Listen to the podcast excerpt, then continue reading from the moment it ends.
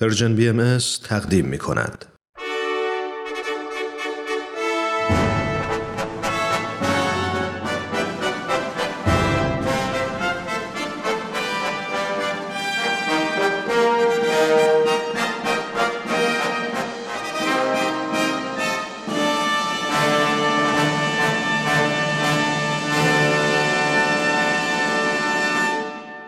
پیک یزدان دین در مسیر تاریخ.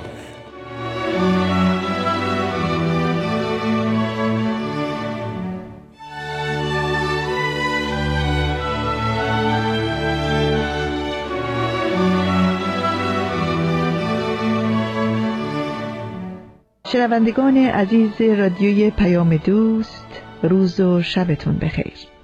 در برنامه این هفته ما آقای دکتر نصرت الله محمد حسینی استاد پیشین دانشگاه تهران و پژوهشگر بهایی در پی گفتارهای هفته های گذشته خود در خصوص تاریخ آینهای آسمانی و وحدت اساس ادیان الهی توضیحات مربوط به تاریخ و تعالیم دیانت بهایی را ادامه می دهند. آقای دکتر محمد حسینی بسیار خوش آمدید به این برنامه. بسیار سپاسگزارم سرکار خانم گیتی اجتماعی شنوندگان عزیز و با وفای رادیو پیام دوست. هفته پیش به عرض رسید که حضرت بهاءالله چهار ماه اسیر زندان سیاهچال تهران شدند و قلب مبارک در آن زندان تنگ و تاریک مطلع وحی الهی گشت. در آثار بهایی این مرحله از ظهور حضرت الله عنوان اظهار امر خفی دارد. مراد این است که حضرت الله تا ده سال پس از ایام سیاه چال در خصوص مقام مظهریت یعنی رسالت حضرتشان به احدی از بابیان جز فرزندشان حضرت عبدالبها ابراز سریحی نفرمودند.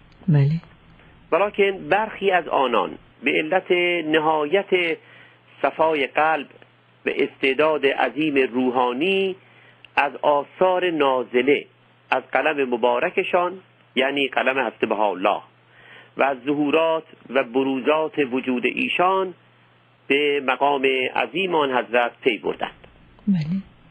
در سیاهچال تهران اثر مبارکی از قلم حضرت الله نازل گردیده که امروزه در دست است. این اثر که به ظاهر وزن و قافیه دارد و اصولا چون بخشهایی از کتابهای مقدس آسمانی دیگر شعرگونه است به قصیده رشه اما معروف است. رشه به معنای تراوش و ریزش آب است. و اما ابر بارنده است. رشه اما باران رحمت الهی است. این عنوان گویای نزول فیض الهی بر قلب مبارک حضرت بهاءالله است. اما در آثار بهایی در معنای عالم غیب الهی به کار رفته است. قصیده رشه اما که تنها نوزده بیت است و در سیاهچال تاریک و غم افزا نازل گردیده است آکنده از بیانات شادی بخش حق است. در این اثر مبارک بیان فرمودند که رش اما از عالم بالا نازل شده و وسیله حضرتشان به جهانیان عرضه گشته است. و آن حضرت به نقمه جدیدی ترنم میفرمایند. نفحه خوش جدیدی میوزد. ایام غم و کدورت سپری شده و بحر صفا و سرور و مهر و آشتی موج می‌زند. آقای دکتر محمد حسینی اجازه بدید در اینجا این سوال رو که شاید برای بسیاری دیگر نیز مطرح باشد بپرسم که رسولان الهی چه زمانی در حیات خودشون از رسالتشون آگاه میشند. بسیار نکته جالب و به جایی مطرح فرمودید. این که می‌گوییم مظهر الهی رسول الهی به مظهریت یا رسالت برانگیخته شد مراد این نیست که مظهر الهی پیش از آن از مقام خیش آگاه نبوده است. چون این نیست. مراد این است که تا آن زمان مجاز به اظهار امر حضرتش نبوده است. بله. و در زمانی مخصوص به امر الهی مأموریت خیش را آغاز فرموده است. حضرت باب از مقام حضرت بهاءالله آگاه بودند و برخی از برجستگان اصحابان حضرت چون جناب قرة العین طاهره جاودانه نیز از عظمت مقام حضرت بهاءالله با خبر بودند. صحیح. باری حضرت بهاءالله پس از چهار ماه تحمل مصائب زندان سیاه چال و زنجیرهای سنگین آن رهایی یافتند.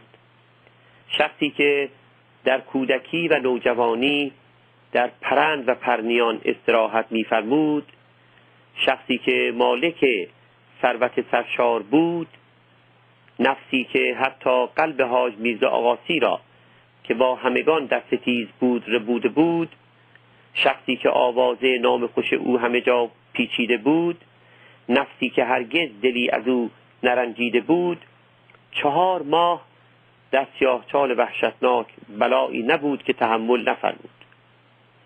ولیکن اراده الهی این بود که از زندان تهران رهایی یابد و امر او در جهان منتشر گردد. ناصرالدین شاه یک ماه مهلت داد که حضرت بهاءالله و عائله مبارک ایشان از ایران تبعید شوند. در ایام سیاهچال تهران همه هستی حضرت بهاءالله در تهران و مازندران به غارت رفته بود. دولتیان حتی خانه ایشان را مصادره نمودند. همه چیز بر حسب ظاهر به باد رفته بود. ایام بسیار سختی بود. در حال به شاه و همه دولتیان بر اثر تلاش مداوم خیشان و بستگان هست الله و برخی از نفوس خیرخواه و تشکیل جلسات محاکمات ثابت گشت که حضرت الله در واقعه توطعه سوء قصد به شاه به کلی بیگناه بودند براعت کامل ایشان ثابت گشت. پس از یک ماه حضرت بهاءالله و عائله مبارکه و قریب هفتاد تن از بابیان همراه ایشان از سرزمین ایران برای ابد اخراج و به عراق عرب تبعید گردیدند. عظیمت ایشان به عراق در روز نخست از ماه ربیع الثانی سال 1269 هجری قمری برابر با دوازدهم ژانویه سال 1853 میلادی بود. سفر به عراق حدود سه ماه به طول انجامید. کاروان حامل حضرت بهاءالله و عائله ایشان و یاران با وفایشان با تحمل مصائب و بلایای بسیار راهی دیار دیگر گردید. وسایل سفر کافی نبود و بسیاری در دل زمستان سرد پیاده طی طریق می نمودند. فرزند نه ساله حضرت بهاءالله عباس که دهها سال بعد لقب عبدالبها اختیار فرمودند در میان راه دائما مراقب بودند که خواهر کوچولوی هفت سالهشان بهایی خانم از قاطر نیفتند.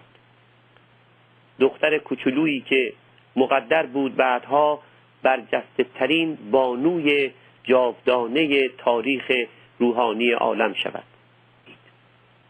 باد و طوفان راه سرمای شدید زمستان خصوصا در دل کوههای غرب ایران بر دیگر بلایا می افزود آتش خشم شاهی چنان برافروخته بود و تعقیب و آزار بابیان بدان حد بود که در بین مردم در شهرها و قرای میان راه کمتر نفسی از ساکنان جرأت اظهار ایمان به حضرت باب می نمود سرانجام کاروان به بغداد رسید. حضرت بهاءالله و عائله مبارکه و اصحاب به ظاهر در آن شهر استقرار یافتند. اما مردم شهر در آغاز نسبت به آنان بدبین و بدرفتار بودند زیرا به علت انتشار شایعات بی اساس گمان می نمودند که مشتی مردم یاقی و بی اعتقاد به شهر آنان آمده اند رفتار نجیبانه حضرت بهاءالله ملایمت و عطوفت حضرتشان معاشرت روزان و شبان با مردمان و افاظه حقایق عرفانی و اصول عالیه اخلاقی به آنان اندکندک رفتار مردم شهر را به کلی عوض نمود. چند تن بابی ساکن بغداد از سالها پیش و بابیان مظلوم و پراکنده ایران که حضرت باب را از دست داده بودند و در نهایت پژمردگی به سر می بردند بر اثر کوشش مداوم حضرت الله جانی تازه یافتند. تنی چند از ایران آزم بغداد شدند و به حضور حضرت الله بار یافتند و برخی از آثار نازله از قلم حضرتشان را برای یاران ایران به ارمغان بردند. میرزا یحیی ازل برادر پدری هست الله نیز در آن ایام در بغداد سکونت یافت. اینجا باید عرض کنم که حضرت باب در سال پنجم پس از ظهور مبارکشان به علت اشتهار بسیار حضرت الله و اینکه در معرض خطر اعدام قرار داشتند به شرحی که بسیار مفصل است انظار مردمان خصوصا دولتیان را به افراد دیگر متوجه فرمودند و از جمله میرزا یحیی را اشتهار بخشیدند. به طوری که عموما گمان شود که میرزا یحیی سمت مخصوصی در جامعه بابی دارد. باید توجه داشت که حضرت باب خطاب به میرزا یحیی فرمودند که به محض ظهور حضرت من یسره الله یعنی حضرت الله بلا فاصله باید با آن حضرت مؤمن شود. ولیکن با تأسف باید گفت که میرزا یحیی به خیال ریاست افتاد و یکی دو تن از مردم صاحب قرض نیز او را تشویق و ترغیب نمودند و کم کم آثار حسادت و مخالفت نسبت به حضرت الله که ملجع و پناه بابیان بودند آشکار گشت. حضرت الله که هرگز راضی به ایجاد انشقاق و ایراد حزن به افراد نبودند برای پیشگیری از بروز هر گونه اختلاف و ستیز راهی کردستان عراق شدند و به شهری که بسیار مفصل است دو سال آزگار در آن سرزمین و بیشتر اوقات به تنهایی و به عبادت به سر بردند. با آنکه اراده داشتند که در نهایت گمنامی در آن نقاط به سر برند میسر نگشت و گروهی از عارفان خصوصا از جماعات قادریه خالدیه و نقشبندیه پی به وجود آن حضرت بردند و از محضرشان کمال استفاده نمودند و ارادت و حتی برخی ایمان یافتند. بله. داستان اقامت در کردستان بسیار مفصل است و ما را فرصت تفصیل نیست. سرانجام بابیان بغداد پی به محل اقامت آن حضرت بردند. و نمایندگان خیش را ارسال حضور مبارک کردند و التماس و اصرار نمودند که به بغداد مراجعت فرمایند آن حضرت عظیمت بغداد فرمودند. اما عارفان کردستان دست از دامن مبارک است بالا بر نداشتند و با عرض پرسش های کتفی خیش از آن حضرت استدعای پاسخ کتفی نمودند. در پاسخ دو تن از آنان دو اثر جاودانه حضرت الله هفت وادی و چهار وادی نازل گردیده است که به اختصار به محتوای آنها اشاره می‌کنیم. نخست رساله هفت وادی است. رساله هفت وادی پس از مراجعت از کردستان در بغداد و در پاسخ پرسش شیخ محیدین قاضی خانقین از عارفان برجسته زمان نازل گردیده است. در این اثر آسمانی حضرت بهاءالله به بیان هفت وادی عشق و به گفته دیگر هفت وادی سلوک پرداختند. اگرچه به ظاهر عشق وادی دوم از هفت وادی است ولیکن از توضیح حضرت بهاءالله روشن است که بنیان هفت وادی عشق است و همه وادی ها حول این وادی می گردد و لذا هفت وادی همان هفت شهر عشق است. به فرموده مبارک در این اثر مقدس تا سالک از نفس هجرت ننماید به دریای قرب و وسال وارد نشود. این هجرت از نفس جز عشق به حقیقت چیزی نیست.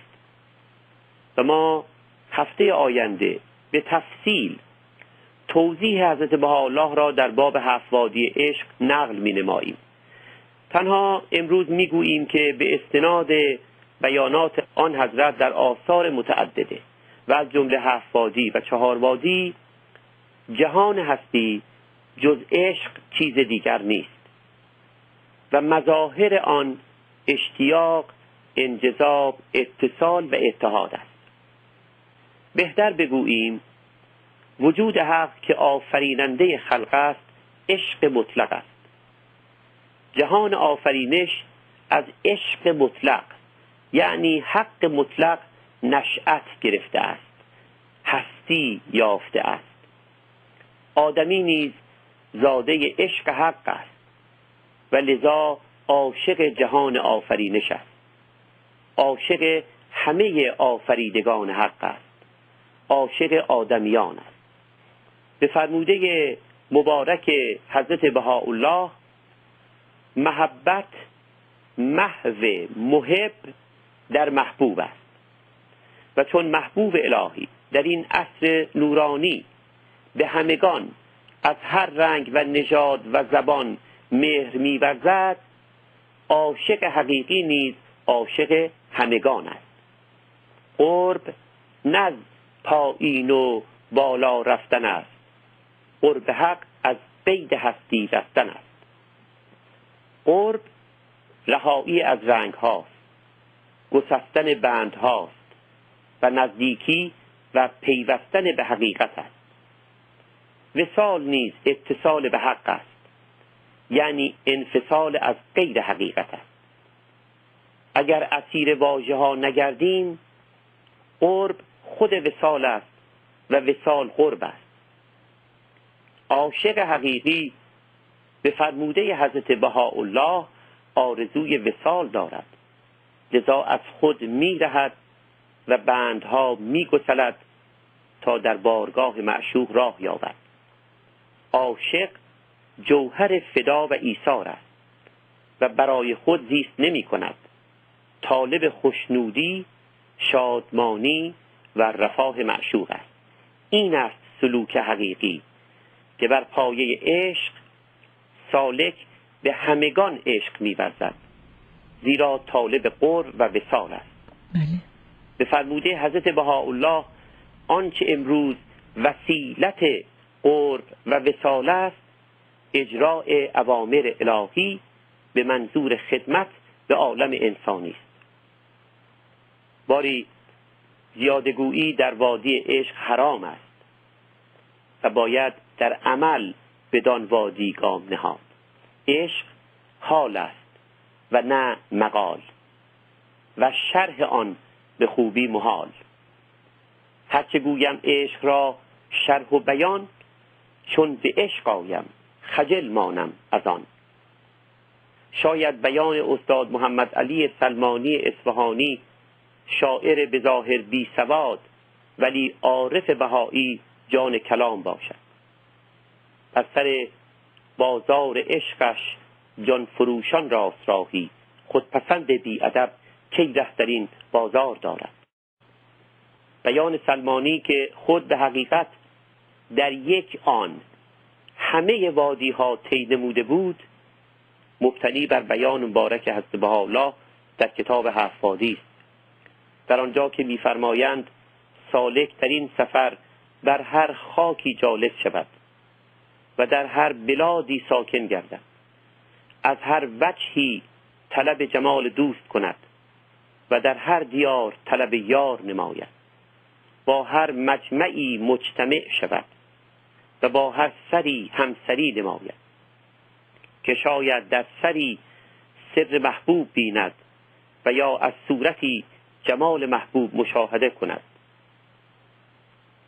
به استناد بیان حضرت بهاءالله این است شرط ورود به وادی عشق. به فرموده حضرت بهاءالله در کتاب هفت وادی منتها وطن عاشقان بقا در اراده معشوق حقیقی است. اراده معشوق حقیقی در این عصر نورانی چیست؟